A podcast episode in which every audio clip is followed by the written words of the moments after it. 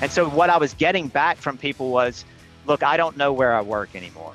And Mm, and we we had we had really worked hard to create a, a culture that we that we all enjoyed and loved. We were just trying to be a little less stuffy on one side and be a little bit more professional on the other. And we didn't recognize that sometimes people don't have the capacity to change that quick. Hey there, friend. You're listening to the Hot Mess Hotline, and this is Stefanie Krievins. You are in the right place if you're an ambitious leader who wants to pull off a big, stupendous, momentous transformational project.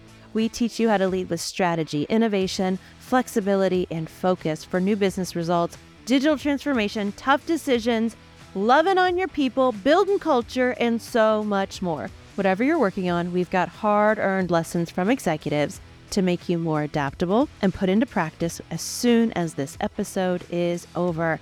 Today's guest is my new friend, Don Monistere. He is the CEO and president of General Informatics, an information technology company. He is responsible for the strategic vision and day to day execution of their corporate plan to hit some really fantastic goals and grow organically, as well as choosing the right acquisition partners to add value to their current company's service portfolio. Don's time at General Informatics has been very productive. They've expanded from a Louisiana only business to with having less than 40 employees to having more than 200 today and being spread out across the entire southeast as well as parts of Colorado and California. Today's conversation with Don, prepare to laugh, prepare to learn a lot, and let's dig into Don's hot mess. Let's go, my friend. All right, Ah. Don, Yes. tell me about your hot mess. Stefanie, I, can I can I tell you like three or four of them? Because I mean, one hot mess. I mean, you're you're really asking me to narrow these things down. All right, so I one know, hot mess. The one that comes to mind that really taught me the most about business, people, and culture, and how tightly those all kind of intertangle. At at one point, I'd say this was about 10 years ago, we were acquiring a company. Now, before I, I tell this story, I have worked with private equity since 2008. And a, a trend in technology companies is to go out and acquire companies, consolidate them, go through integration, et cetera. So in my Mhm. career, I've done 19 acquisitions. Whoa. And yeah, yeah. And that is not an easy task. Now, what I'll tell you is that integration is always a challenge, right? There's always a little bit of anxiety, there's always some some concern there.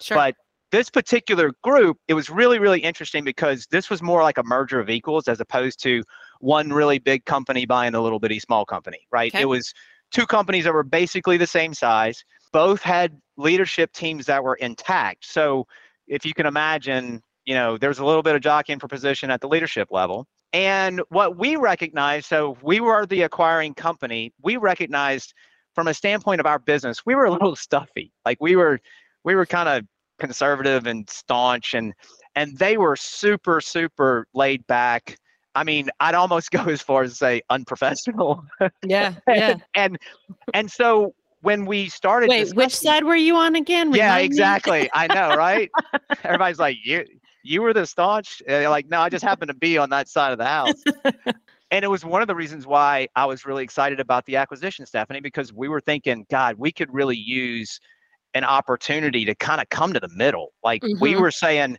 we need to get rid of some of this stuffiness and be a little bit more you know e- easy within the organization to enjoy our time. I mean we spend so much time at work. And so and they were looking at theirs going you know what? We could probably get a little bit more professional and we could probably do some things. So on paper leadership's looking at this going man this is fantastic. This is kind of like a, a perfect yin and yang and a come to the middle. And man leadership should have talked to the people. What? oh my goodness. It was a hot mess and it i found out very quickly. I mean it was within three or four days of making the announcement to the, the team internally that people started asking a whole lot of questions about hey man they do things differently than us how is that going to work out et cetera et cetera and i'll give you i'll give you an example so at one point we we on a Friday, kind of like a Friday like today, at 4:30, we had beer 30. And this was one of their ideas. And I'm like, that's a fantastic idea. We should always do beer 30. And Agreed. so, yeah, right. And so leadership took a cart and we had cold beer and we were, you know, pushing the cart through the organization and we were handing out beer. And I thought it was going to be a massive hit. And I had at least four people come to me Monday and go, I just want to know if that's going to be a thing every Friday because I just don't know that I can work here if that's the case. And I was Oh. like, hey, man, it's beer. Mean, and, and it's optional. yeah, you don't have to drink it. We Yeah. weren't we, we weren't shotgunning it. We weren't, you know, we only had one. And and then on the other side, the only thing that we changed or the, the things that we were starting to kind of um, influence was, hey, you have to wear shoes to work.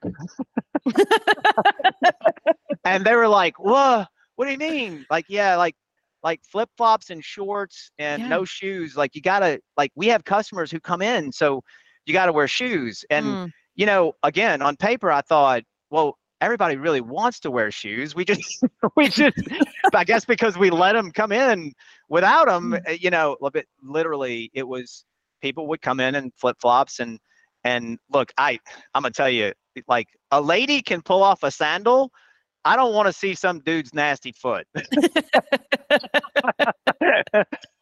but what I would agree. create- That's a little too casual. A little Right? too casual. Even if Yeah. it's the kind with like the bottle opener on it for beer 30, like I get it logically, exactly. but, we got to wear shoes. we got to wear shoes. Yes. So, but yeah, so you think that that those types of things are really really easy to implement, mm-hmm. and what we recognized pretty quickly was, hey, apparently not everybody's on the same page with this concept of moving to the middle. And here's what I here's what we underestimated. So. You know, if we would have just assimilated them and said, "This is the new culture. You're just going to be stuffy like the rest of us," hmm then only half of the company would have had to experience change. What we were experiencing was everybody was experiencing change, and people were coming to work going, Man, I don't know what this place is about anymore. Yes. And we did not do a good job of kind of supplanting that with this new culture. Like, what is it that we really wanted from this? We just thought, ah, we'll all come to the middle and everybody will be fantastic and and and be excited about it. But that's not what happened. And so I just want to make sure I'm not making assumptions. You also physically move them into the same building, correct? So we had multiple locations Okay. and and we had at least two of the cities we overlapped. So we had in the same building in one city and we operated in two different buildings until the lease was up and then we brought those folks together. By the time we brought the second group together, it was we had worked out the culture and and and we had done some things very very specifically to impact and influence the culture so we could we could redefine it which is really what what we ended up having to do. But yeah the we were um our office in nashville they all came together and they were looking at each other like like i don't i don't even know what i'm looking at. I mean what are you doing Yeah. why are you in a tie? And it's like why don't you have shoes on? I mean and you just don't you know you don't recognize that when you've got that big of a delta between the two even though we're the same type of company we were delivering services that were very similar hmm you know the, the conversations that were being had and the, and the way that people were behaving was very very different. And so man what we had to do was really kind of shake the etch a sketch you know and say all right let's redefine what it is that we really want because we've got and at that time we were probably about 200 people we got 200 people who were kind of upset that that we didn't think about how this was going to to impact. Yeah we wanted it but that didn't mean that everybody else wanted it. And and look we lost some good people because of it you know? And that was that was a the sad outcome you know? Uh, the whole reason why we chose to do it the way we were doing it was because we thought everybody would have loved it and, and got on board and we weren't going to attrit any people internally. And and so the the goal was you know obviously not to get everybody upset but Right. apparently shoes are a bridge too far Everyone has their hill they're gonna die on, uh, man. That's oh, right. man. Apparently Yeah. shoes are it. So So what did what did that pushback feel like as people were expressing their displeasure on e- either side? What were you Yeah. hearing? What were you experiencing? Yeah, great, that's a great question. So it, it's worth mentioning at the time, I was the chief operations officer about to move into the role of being the president of the company. And so I was I was going through a bit of a process of making sure that you know we were not going to misstep it during this integration because I was in mm-hmm. charge of the integration. And what I was getting from a lot of people was, "Hey man, have you ever done this before?" And I'm like, "Yeah, in fact, I've done it like at that time like 12 times." Yeah. and and we've never had this issue. And so as much as anything i had to get over you know how personal it was for me before i could get to a place where it's like hey we need to address this and decide how we're going to how we're going to solve it. And so what i was getting back from people was look i don't know where i work anymore. And Mm, and we- we had we had really worked hard to create a, a culture that we that we all enjoyed and loved. We were just trying to be a little less stuffy on one side and be a little bit more professional on the other and we didn't recognize that sometimes people don't have the capacity to change that quick. And then actually from that point forward change the way that i approach acquisitions to this day because I, I i am you know in it still we still we just got done with an acquisition um, next week we're about to do an integration but the approach is very very different because of what happened you know 10 years ago which is great i mean it would be bad if i was continuing to make the same mistake over and over again Yeah, truth. know? so but yeah the the approach for acquisition and integration is very very different and one of the things that is key and keep in mind this was a, about when simon sinek had become really really popular Mm. with his book and you know start with why and and and that really resonated because we did not start with why we Yes. we started with you got to wear shoes and here's a beer. yeah and here's a beer so um, so the the um the interesting thing was it was tr- absolutely you know driven you know the mess was driven by leadership and so i i sat down with the leadership team i'm like hey guys we broke it we got to fix it Yes. and so we need to sit down and really talk about you know what it is that our people are experiencing and, and how we can change it Yeah. Two things you mentioned that I want to highlight for folks. One is you said I had to personally get past what I was feeling. to me it it felt like failure. I mean Mm, you know like you know here i am you know our our business at that time had become fairly well known and you know we knew where all of our warts were but anybody on the outside looking in was like hey that's a very well run company. They're operationally mature. They're good at what Sure. they do. And this was the first time that i've been kind of smacked in the face going hey you know don't take things for granted because the fact of the matter is is that you can make mistakes that are big enough to where it can cost you good people and and that's Mhm. exactly what happened so for me that personal feeling was failure and and i had to get over it because i knew we were the ones that had to fix it and so mhm. while it's it's good to resonate on the fact that you know you can't ever get ahead of your skis right you can't ever say uh, i've done this so many times i don't i don't have to pay attention to it you know that's Sure. usually when you make the mistake right Yes. And I think we kind of came into it that way, where it's like, hey, we've done this before. It's no brainer. Let's just get it done. And and for me, it was just recognizing, okay, no, you don't always have it all the answers. You Yeah. do need to to involve the the folks who are on the team because those are the people who are really making the difference, right? Those are the people Mhm. closest to the customers, and you want you want their input. You want their feedback. So, Yes. Yeah. And the other thing you said, you know, some of the pushback you were getting is when folks were saying, I don't know where I work anymore, mhm. which I heard, I feel lost. Yes. Yeah, and and you know, I will admit that for me, like I love work. I just love it. I love I love coming to work. I love where I work. I love, you know, the people that I work with. And so the culture you know, is as much about the work that we do as opposed to how we do it. And Mhm. so and so uh, when they were telling me, "Hey man, I'm lost." I was I was struggling with it. I'm like, "Hey, tell me more about that because I don't see that there was this massive change. And of course, you, you know, what I was getting in return was no, done. This has been changed for everybody. And and that you guys might see this as something that's relatively small, but we're not having fun anymore. And mm-hmm. it was okay to work hard, you know, if we're having fun. And, you know, at the end of the day, what we had to do was redefine it. And that's, you know, the it, it's interesting.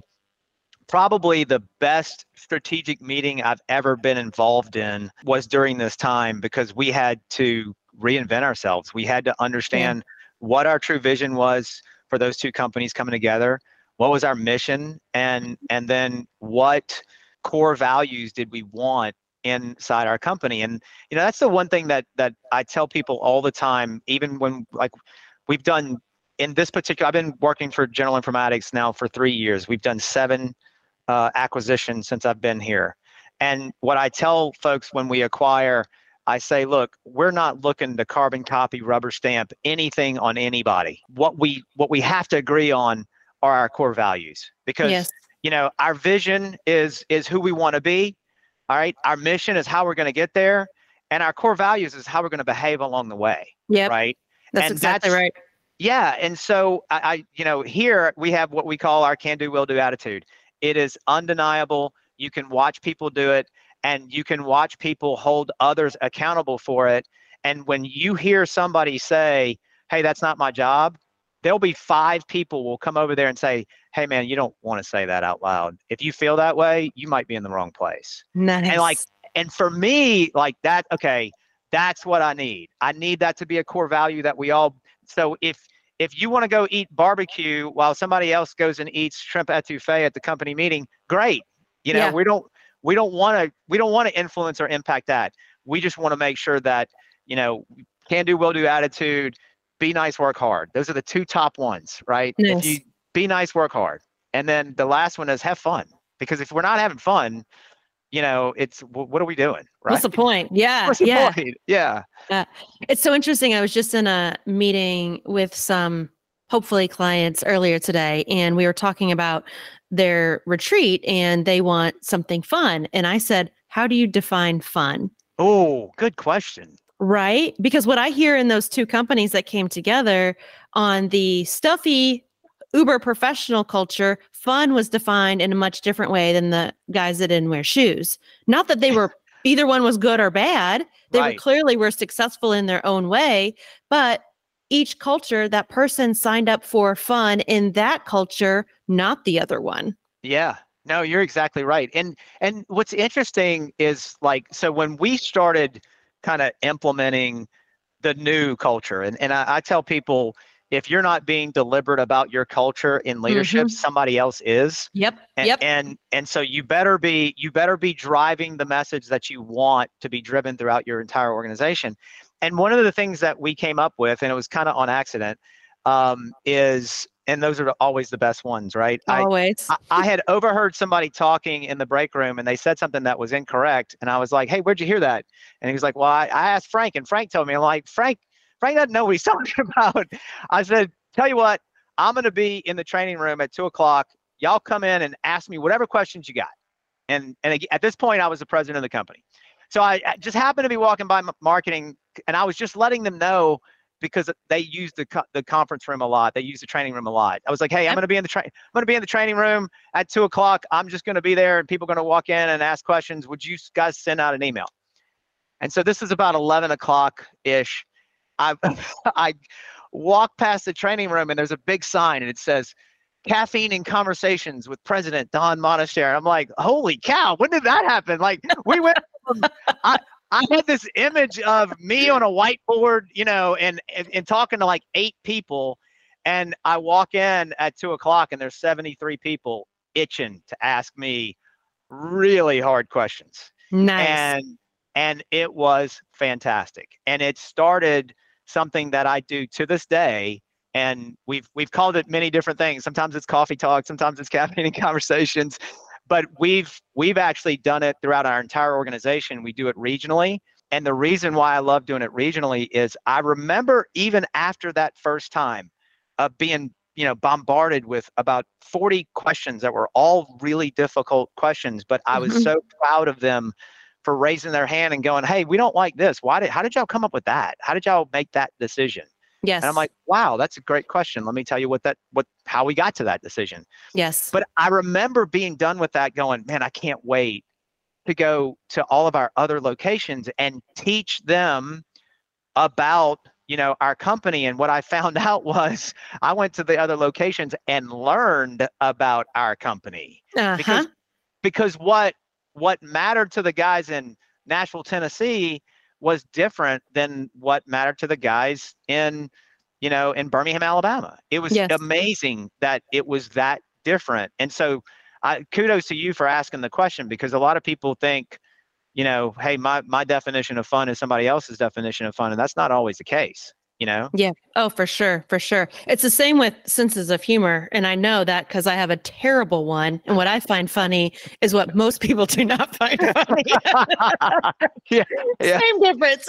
So so you you've had that awkward moment where you recognize I'm the only one laughing. totally, totally. We'll call that Friday.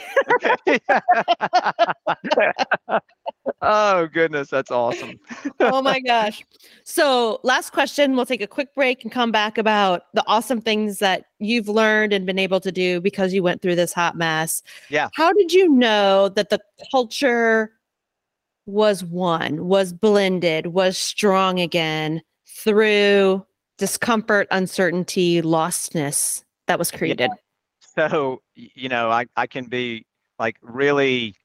You know, the, the first KPI was we stopped losing people, which you know, yeah, Turnover is, yes, an important Hey, one. hey, Yeah. there- there's a sign that things might be getting better. People either that or they're just grinning and bearing it. You know, part of the fix and part of what we did to to really engage everybody was we became very deliberate about what we wanted the culture to be. We defined it very clearly. We were almost almost almost to a to a fault because what we wanted everybody to understand was, hey, these are the expectations of what we need to be professionally. And oh by the way here's where we want to be from a culture and a, and a core value perspective.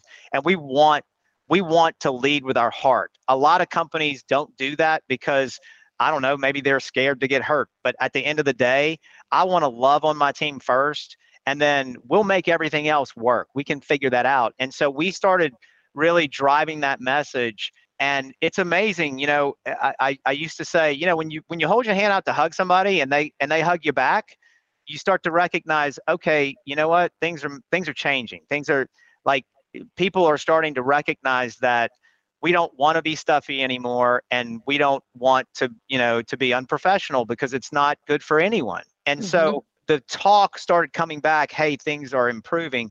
The thing that the day i, I feel like that I really saw the difference was we became very transparent about our communication and about what we were responsible for and how we were going to hold people accountable down to I had all of the things that I as a president of the company had to do with deadlines. And I we had hired a guy who was a, an engineer he had been with us for about 6 months and he hadn't come to the office much because he was always in the field he came in and he saw me. Now he's met me one time, president of- a fairly large company, and he's like, "Hey man, that task you got that's due by today. You got to make sure you get it done." And I was like, "A- "Absolutely, I, I will get it done." And I, was love like, that. "That's that's Yes. now it's working." When a guy who just got hired feels comfortable enough to tell the president, "Hey man, we're counting on you," hmm that's cool. That is so cool. And what I started to recognize was people were holding each other accountable. It management was responding to me going, y'all have made our job so much easier by redefining our culture and driving that message home. You know, I used to say all the time, if you're not tired of saying it, we hadn't said it enough. hmm Um, Mhm. because because you just don't recognize that those, you know, our folks were not in that meeting and they they feel like they're being talked at yes. not talked to. Yep. And so I think that's when you know I knew okay we've we've done something special here, and it really was special. It was. Yeah, that kind of accountability is what companies really functional high performing high performing companies dream of. Yes. I love that. Yeah, and that's exactly what we've done in my company too. Like my two admin people, they're setting deadlines for me just like I set deadlines for them. that's Yeah, that's awesome. Yeah. Oh yeah, it's the only way to roll. Like Yeah. thank Yeah. you for making my life so easy that I can step in, knock the task off, and you can keep going with the work. Like, thank you. Yes, absolutely. Well, let's take a quick break and we're going to come back and I want to talk about um I just feel like part of the secret sauce for you as a leader and for what you've done in this company is there's there's this magic between transparent communication, communicating with transparency, you know, Mhm. I think there's slight differences to dig into, but let's come back and we'll talk about that. Sounds fantastic. All right. Well, we take a quick break from this amazing conversation today. I want to share with you a new tool that I have for you. I think that there's a myth in our workplaces. Well, let me say this I know there's a myth in our workplaces that meetings have to suck, and I don't believe that whatsoever.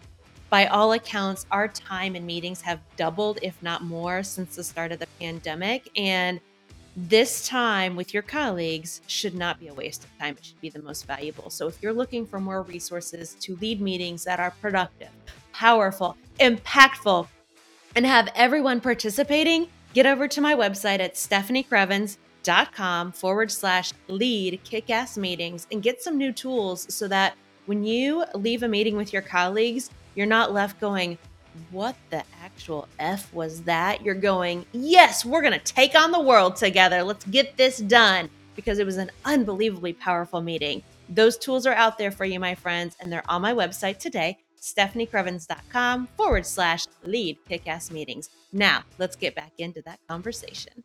So, Don, you mentioned that was about 10 years ago. You've Yep. done multiple mergers and acquisitions since then. Help us Yes. understand how you got from that place to where you're at now and what you're working on. Absolutely. So, man, during that process, I guess that was around, let's call it 2013, 2014. And we had done about another four or five acquisitions before we ourselves were acquired by a, um, a regional CLEC, um, which is a, a regional telephone carrier. They Okay. had a they had a wireless division. They had a, a managed services and technology division, and and so I ran their entire managed services and technology division and I'll just say that there was some interesting cultural differences and and I had done so much work in getting our leadership team where it needed to be in order to run without me because I was kind of ready for something different. I'd been with that company. I mean, this basically was my company that I started in 1993, uh, ran for 15 years, sold it to private equity, and then we we grew it, you know, over the next 11 years. And so I went from the kitchen table to, you know, 400 employees and and you know doing over 200 million dollars in revenue. And I like I, like that's a win. Like I wanted to take a victory lap and just yes. and then kind of sit back and and go help other companies get through some of these hot messes that they're in, right? Yep. And and the leadership team was ready. And so I kind of got out of the way and it's it's worked out famously for everyone. I about two and a half years ago, I got a phone call from another private investment company and they said, Hey, we want to go do, you know, a managed services provider. And we know that you've done this before and that you've experienced it. And I got like, I got the scars on my back to prove it. and, and he said, you know, would you come look at this and, and do it with us? And, and I said, you know what, I'll, I'll come look at it. And when I got here, and this was in November of 2020, when I got to General Informatics, I noticed some very specific things about their service delivery model that solved some problems that we were trying to solve in the other company that I worked with. And Yep. I'm like, wow, man, that's very different. I like that model. And I've got really intrigued. And and um, so I said, yeah, I'll, I'll interview for the job. And and here we are, two and a half years later, seven acquisitions later. yeah, yeah. And um, and it's it's you know I, I never thought I always think about my dad. You know, my I would ask my dad from time to time, Dad, how do you know that? He's like, son, I just been I've been around the sun more laps than you have. And so I feel the same way now about where I am today. I've I've been able to do certain things in my career because I did get the opportunity to mess up. I Yes. did get the opportunity to fix my mess, right? Yes. So yeah, I mean, being back in IT, I love it. And it's interesting. There are a lot of parallels between the two organizations, but I knew from the very beginning we've got to focus on making sure that our culture is intact. And and when we do acquire somebody, I I, I tell them, hey guys, if I'm not if I'm not listening ten times more than I'm speaking, tell me to shut up and tell me what's important to you. Don't you know, don't let me tell you anything. I want to hear from you. And usually, Stefanie, people are are, you know, asking me, "Hey, when's all the change coming?" Uh-huh. And it's like, uh-huh. and I and I'm like, okay, we're we're work. This is working, um, because because I don't I don't want them to feel that change. I want them to want it, and it's not like we're holding back. We're just we're listening. And so I tell my team what I've found, and this is really interesting because I didn't recognize it, you know, 15 years ago, and this is what led to a hot mess. I've found that as we've gotten bigger and we go acquire, the way that even my management team talks about the integration is a lot more aggressive. And I'm like, hey guys, hold up. Mhm. Recog- recognize that those people over there are scared. They're all Yes. scared and yes. th- and they think we're going to come over there and cut everybody.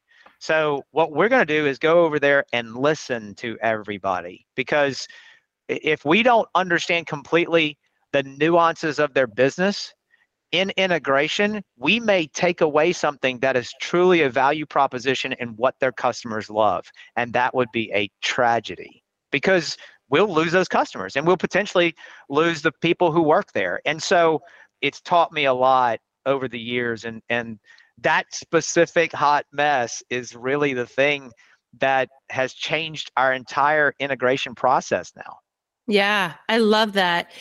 And so I'm working with an organization right now going through kind of a, a merger acquisition, kind of integration, but it's it's more internal. It's a little bit different than, you know, merging two companies, but Mhm.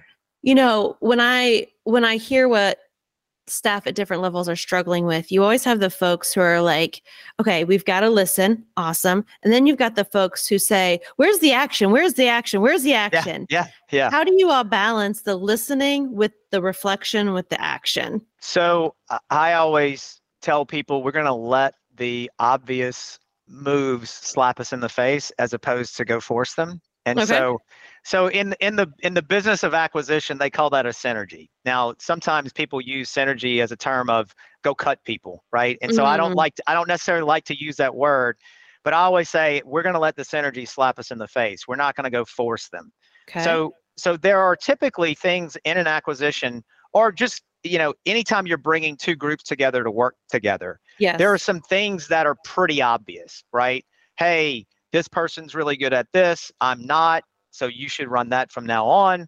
Hey this person's really good at that. Those are are pretty easy. And then what you have to do is is really temper the the desire to go execute aggressively because sometimes when we do that we step over or step on the very people that we're trying to help. And Mhm. so i am i place a very high value in execution. I want to check the box. I've got a list a mile long and i want to check the box. Mhm. but check the box is only that only makes me feel good. So how does that make someone else feel if i'm losing empathy in the process because all i want to do is execute? And the and the Mhm. fact of the matter is is you really do have to dial back especially if you're a type a guy which i am you got to dial back that that aggressive behavior of i got to go get everything done because it's all on me and say hey if you were making decisions at my level what what what is it that you want me to hear? And and so there is a bit of a give and take and they'll usually tell you whenever you're dragging your feet like hey man we really would like to be considered more of you know the the you know the, the larger company and we don't know where to go and how to make that happen and so they they will definitely tell you and i usually will will let folks know early on and and again over communicate the fact that hey guys you're gonna you're gonna be wondering where all the change is you know you're you're nervous right now because you think everything is going to change and you're going to look up in 90 days and go well we're doing the same thing we were doing yesterday i was kind of hoping it'd get better right Yep. Yep. and and so you know i i always chalk that up as a win because the the opposite of that is much more dangerous to the organization as a whole and it doesn't serve the customers well because you know it was one thing for my internal team to go i don't know where i work hmm it's it's yet another thing when your customers start saying i don't know who i'm doing business with anymore That's right. That's right. you know and so that's always i always look at what that change internally is going to do and how that's going to impact the customer Yes. Okay. And how do you practice communicating transparently now? Oh man. I love that you use the word practice because I I you know, I I've published three books, and one of the things that I talk about in my last book, Enhance Executive Performance, is you got to practice things that most people would think were mundane or just normal tasks. Mhm. You know, I, I compare it to an NFL wide receiver. Uh, an NFL wide receiver has run routes his entire life, but he practices all off season running that route as crisp as he can. Now, a lot of people say, yeah, but that's a pro athlete. And I always come back with, I turned pro in this. Look, I'm I'm five Word foot up. six. Yeah, I'm five foot six and I ain't that fast. So I ain't ever gonna be a wide receiver. so I better get good at this. And if that means practicing how to hold a meeting, if that Mhm. means practicing on how to write an agenda. Yes. And so to your point of practicing transparency, it's getting that desire to hide because you're worried about what people might think. You've got Mm. you've got to just be okay with the truth being enough. And if that means somebody can't stay, then that means they're not in alignment with wh- who the company has become. And that's okay. That's not a critical thing. And so I'll share a story with you. So when I first got here, there was an engineer who, and who had just made a mistake. He just made a, a flat out made a mistake. And he looked at me and he said, What are we going to tell the customer? I said, The truth. And he was like, Okay, yeah, I can do that. and like, what did y'all do before? and and we he's don't like, know. We don't yeah, know. he's like, I goes, I just didn't know if that was going to be okay with you because, you know, I mean, they could get mad. I'm like, yeah, they can. And and you know what? If we've done everything right and we made this mistake, maybe maybe we've got a little bit of grace here. Just recognize that we don't have a whole lot of grace after that. So we're going to have to really cross our T's and dot our I's and make sure that we're doing what we're supposed to be doing. But yeah, I would much rather be transparent internally as well as with our customers because the fact of the matter is is that candy coating something and then it coming back later and smacking them in the face, they will remember that. And that's a question of integrity in my opinion. Yes. Agree completely. But it is Yeah. a natural tendency to to to want to hide from that because and, and I've seen it happen many many times, especially new managers. Because Mhm. new, new managers think they have to be perfect. Yes. Yeah. They have to have all the answers. Yes. Their employees need to ask them questions and they tell them what to do. Yes. Yeah. And they soon, they quickly find out that they cannot be responsible for everyone's decision making, problem solving, fill Yeah. in the blank. Yeah. Yeah. No, you're exactly right. It's exhausting. Hmm. In preparation for this conversation, you and I got on a one of our rants about holding effective meetings, which Yeah. I believe meetings can be one of the best tools for driving change, for listening, for communicating, right? Yes. It's just a gathering of people. Educate us and all the peoples on your meeting practices that make you so awesome. uh, so there are three types of meetings, and I, I think I shared this with you. Yep. Um, there is a review meeting, okay, which is we're going to review some information. There may or may not be action items. There is an exceptions meeting. Exceptions meetings are we're going to review some information. There will be action items. There will be dates, and there will be owners of those action items. Okay. And then there's a complete waste of freaking time. Those are the three types of meetings. yes. Right and we don't do the third type ever. And No. so we have uh, some pretty specific rules about meetings. We don't go to meetings that don't have agendas. Oh, Um, preach, preach, preach. Yes. Just say you- that again for the people. If we do not go to meetings that we don't have agendas, we have to have agendas. yes. Um, and I've I have been I have been recorded on a Teams meeting before saying, "Hey, if you didn't come with something to type on or write on, you aren't really participating." Because I've I I just gotta hope that somebody is gonna throw some knowledge bomb on us, and we're gonna want to write that down so we will never forget it. yes. and so- Otherwise, why are we using all this time and money to be Right. together? Right. And so, look, uh, it, you know, meetings are one of the most expensive things that a com- company does. Yep. And th- there better be action, you know, that comes out of those meetings. And if there's not, then you're really not. You're oh, you're bitching. That's all you're doing. You're, Yes. you're, you know what I'm saying? You're, you're getting in with your peers and you're bitching about something. And, and look, I remember the first time that it dawned on me that meetings were so important. I watched an, a one hour meeting and I let it happen. I, you know, I, I wanted to see how far we were going to go. And I said, Hey guys, let me ask a question. Yes. Did y'all think this meeting was effective? Yeah, it was, it was good. And they probably felt good about the meeting because Sure. they got to bit. They got to, they got to, they got to let it all out. They got to vent. Yep. And I'm like, look, I tell you what, here's, here's my observation. I'm glad you guys had an opportunity to vent. Yeah, I mean, um, it sounds like there's some issues that, that really need to be worked out. Nobody's leaving with action items. Nobody's leaving with dates. Nobody's owning anything. So my assumption is, is that the next time y'all meet, it's going to be exactly the same. Mm-hmm.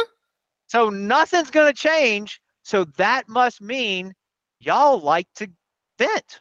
That's- Yes. And, so, uh, you know, we've got to we've got to have action, and that's where I come back to. I place a very high value on execution. I'm a very hands-on CEO. I get told probably too much at some at times. I don't micromanage. I let my teams manage their their groups. I'm more I'm more hands-on with customers. Like when I'm talking to a customer, I'm usually getting feedback, and a lot of times like uh, I, I enjoy doing this because the customer loves it. Like I'll be talking to a customer and one of my guys is having a conversation. I'm like, hey, hold on, I'm gonna be on his side. Tell me that again, because I don't know if I completely understand or believe what you just said. Yeah. And they're like, and they're like, uh, okay. And so, and the customer's like, yeah. And so, you know, I, I place a high value on execution, but man, you can't you can't walk into a meeting and and not be disciplined in your approach and I do practice it. I, I, you know, I prepare for every meeting that I have, especially, you know, my executive leadership meetings. Um, I run through the agenda and I make sure that I, at least the parts that I have talking points on, that those talking points are crisp. They, they, they have um, a message that needs to be disseminated amongst the group, and Yep. then post those meetings, we typically talk about the cascading communication plan like what does that look like how do we communicate what do we communicate and at what frequency and usually that makes a huge difference in the way that meetings are held and and and really the outcomes from those meetings Absolutely. Absolutely. Uh, To me, any anytime you're at work, and I'm not saying people have to work ungodly hours. Anytime you're at work, every action should be prefaced with how does this bring value to the organization? yes because that's what we're here to do together. And it's not like we're not money. I'm you know we're not a resource. And that's not what i'm saying. But what i'm saying is let's show up and do things that are meaningful that matter to someone something the future the vision whatever it is. Right. but why are we doing busy work? Why? Yeah. Yeah. No trust me. And that that just uh, it, that unnerves me yes. When i when i hear people talk about well uh, you know hey that's administrative or that's I'm like no it's it everything we do should add value. Yes. if if if we're not adding value with the things that we do, we need to find a way to eradicate it from our daily duties. Why why are we doing it? yes. You know, I mean, especially in it automate it or get rid of it automate it. Get rid of it. Right. Write a Yeah. script. Somebody do something in technology, please. we got anybody I- knows how to code around here yeah. Anybody, Anybody? come on, somebody write some code. Let's go. Yeah. No, it's it's it, it. You're exactly right, and it's funny because, you know. uh, We were we were going through our planning for integration, and somebody asked the question, and and the guy goes, you know what? I don't know what we're going to do with that. And I was like, well, I mean, it's only integration, what we do for a living. and he was like, okay, I got you. I got you. I'll find, I'll find out. I'll find out. We, we, you got to have to begin to work around here. I mean, we have fun with it. We're, sure the, the way that I describe it is we're not, we're a baseball dugout. If you're, if you're a baseball fan or if you've ever watched guys in a dugout, man, we're jawing all the time talking about how awesome we are and you know and how bad somebody else is. It, it's a whole lot of fun. We do have a lot of fun, but I will tell you that we set clear criteria to be successful, and then we just manage to that criteria because it if you don't do that, you're not giving your your folks an opportunity to be successful and and find their highest and best use in the organization. Yes, agree completely. And that allows so much of the day to day noise and drama and confusion to just fall away. 'cause Yeah. we know where we're headed. Yeah. Like, if, if you don't want to head this direction with, us- with us, that's okay. Let us That's help okay. you go find your place. But yes. this is where we're headed. Like you may not distract us from our from our vision, from our mission. Right. No, I mean, if, if Sunday afternoon you're feeling a pang in your stomach because you don't want to go to work, don't. Mm, yeah. Don't. Yeah. Don't. You're in the wrong place. Yes. Stop. You know, Yes. You should be jonesing. You should be just wanting to be there. And and look, I know, I know not everybody has that. I get that. And and I think a lot of people might listen to this and go, Oh, well, that's easy to say because you're the CEO. Sure. and and i i had a conversation with one of my guys yesterday so i'll share this with you because i think this is the epitome of this conversation i was walking to my car because i had to go get a, a, something out of my car and i just was being polite to the person that i was walking by i said hey i'm walking to my car i'll be right back i said hey man how you doing he goes i'm doing pretty good uh, it's all it's it was 3.30 he goes it's almost quitting time and i went wow and so I walked to my car and I came back and I said, "Hey man, let me let me tell you something. Wait, does he know your he knows who you are, your role? He knows who I am. He knows my role. okay. he's new- Okay. He's new." I was like, "Hey, let me." I said, "Look, man, I'm not mad. I'm not upset. I'm not disappointed. I want to coach you up. Don't ever say that to anyone professionally again. like, even if you feel it, Yeah. don't let those words come out of your mouth. And I know you were probably just wanting to make small talk and maybe you were a little bit nervous. That's okay. I said, but see, I don't ever quit. And I don't I don't ever quit because my role is CEO. I'm CEO because I never quit. Mhm. Like that's what you have to understand. And if you don't get charged about the work that you do, let's find something better for you. Let's find out what your highest and best use is. Because yeah. when you when you find that, man, you, when you go home, when you you know eventually stop working, man, you feel fulfilled, and you can you can you know have a, a sip of uh, maybe bourbon, which is what I like to have a sip of, and and go, you know what, I had a good day today, and and I was able I was able to to influence my company by adding value to the things that I was doing. Yes. Yeah. Yeah. No, it's, you know, when I started my business eight years ago, I was so jaded from being an employee. And I thought, oh, I, you know, surely all my life coaching stuff's going to lead to people starting their own thing. Right.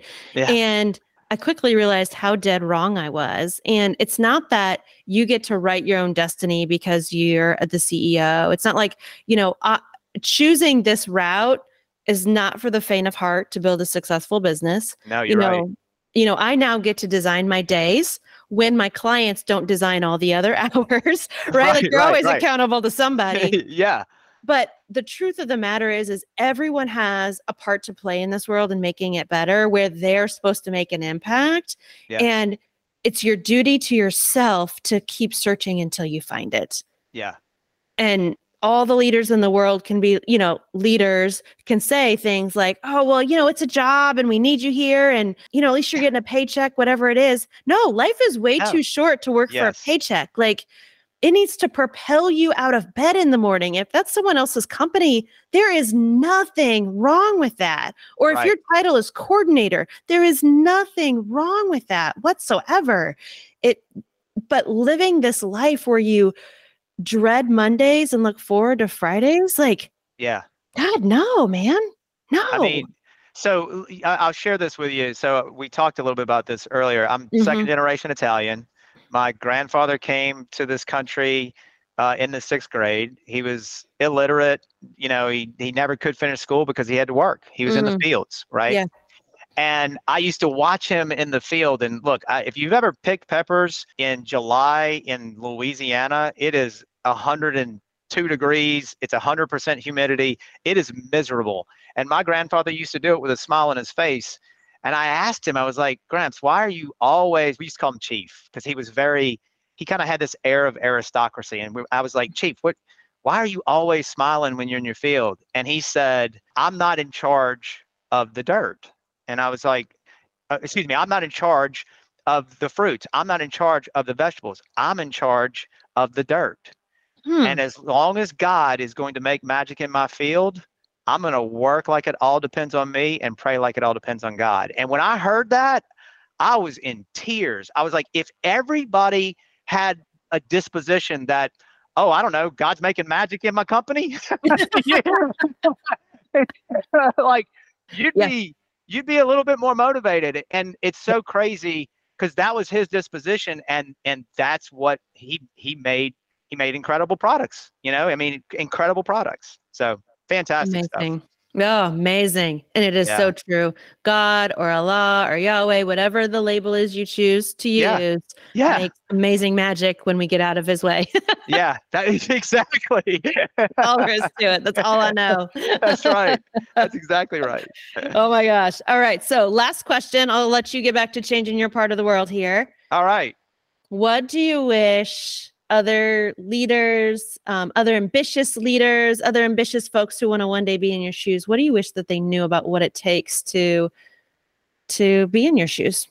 Hmm, wow. So I would say there's a whole there's a there's a man there's a lot to that question, and what I would say is don't ever let the pressure of execution impact or influence a lack of empathy for people or mm. for or for or for situations you know i would say i've been very diligent in making sure that even when i'm making really difficult decisions that i continue to have empathy whether like i said for a person or for a particular situation. We and, and I'll, I'll give you an example. There's nothing wrong with letting someone go because you're uh, you, there's no alignment there you know right. the, they they have a different standard than than what your company has but there's also nothing wrong and i do this regularly stefanie there's also nothing wrong with 90 days after they've gone calling them and checking on them mm-hmm. just making sure making sure they landed somewhere and they're good and and i i do that and and sometimes in exit interviews i'm like hey man i'm gonna call you in 90 days is that cool and they're like yeah uh, that's cool i i don't know why you'd want to do that well because i'm human you know i'm i'm i'm a human being and so yeah. those people you know the the the the folks who are wanting to be leaders or or moving into that role that doesn't make you less human it should make you more that's the one thing that I wish more leaders understood. There's nothing wrong with being type A. There's nothing wrong with being driven. There's nothing wrong with executing. There's nothing wrong with being very, very clear and sometimes even you know, a little bit direct about what the expectations are. Mm-hmm. But that doesn't that doesn't mean you should stop caring for those folks who choose not to deliver that. Yes. Because because let's face it, that's a choice, right? That's a choice and you, you don't have to be okay with their choice. And you should, as a leader, make sure that their choice doesn't impact yours. Yep. But you don't have to hate them for it. And I, I tell people all the time, like I've been in meetings where somebody was talking negatively about somebody who had left, and I'm like, hey guys, we loved them when they were here. We're gonna love them when they when they're gone. So let's not talk negatively about people. That's it's not fair. They're not here to defend themselves. Yep. And so I think that would be one of the things that I wish more leaders understood, because I do think that, you know, and it's cliche, right? You know, if if the folks who are working really, really hard to meet that standard recognize that not only does that mean something of value to the company, but it also means something, you know, to you as a person, as a human, yes. as, as, someone yes. who, I mean, it. I think I think that resonates with people. Yeah, absolutely. Well, Don, you're awesome. I'm so glad we've connected in this way. Um, Stefanie, thank you. Yeah. I so appreciate your time. Yeah. Spoiler alert I really like you, so you can't get rid of me now. Like, okay. Yeah. we're gonna have to call. We're gonna have to have these do these all the time. For sure, for sure. Yeah. Just just to laugh. That's right. Stefanie, oh my you. gosh. Thank you. Fantastic. Well, my friend, I promised you a little bit of fun, and I hope you had it while you were listening to our conversation. I know I did. You know, some of my top takeaways, and I'd love to hear yours too, wherever you're watching and listening in but some of my notes here I've got today, you know, as a business leader, we oftentimes make decisions that make sense on paper, and then you go to put them in practice and you get hit with a lot of resistance. And so, part of the way that Don has learned to counteract that is to listen with more empathy. Listen first, act second. And I loved how he talked about balancing his need, his drive for execution with the fear and the uncertainty that he knows other employees are facing. And so, learning to temper your bias for action for others that may be in a more uncertain spot, I think displays a level of emotional intelligence that can be hard to practice, but has amazing results once you learn how to do it. And, you know, honestly, that resonates with me because I am a leader that has a bias for action.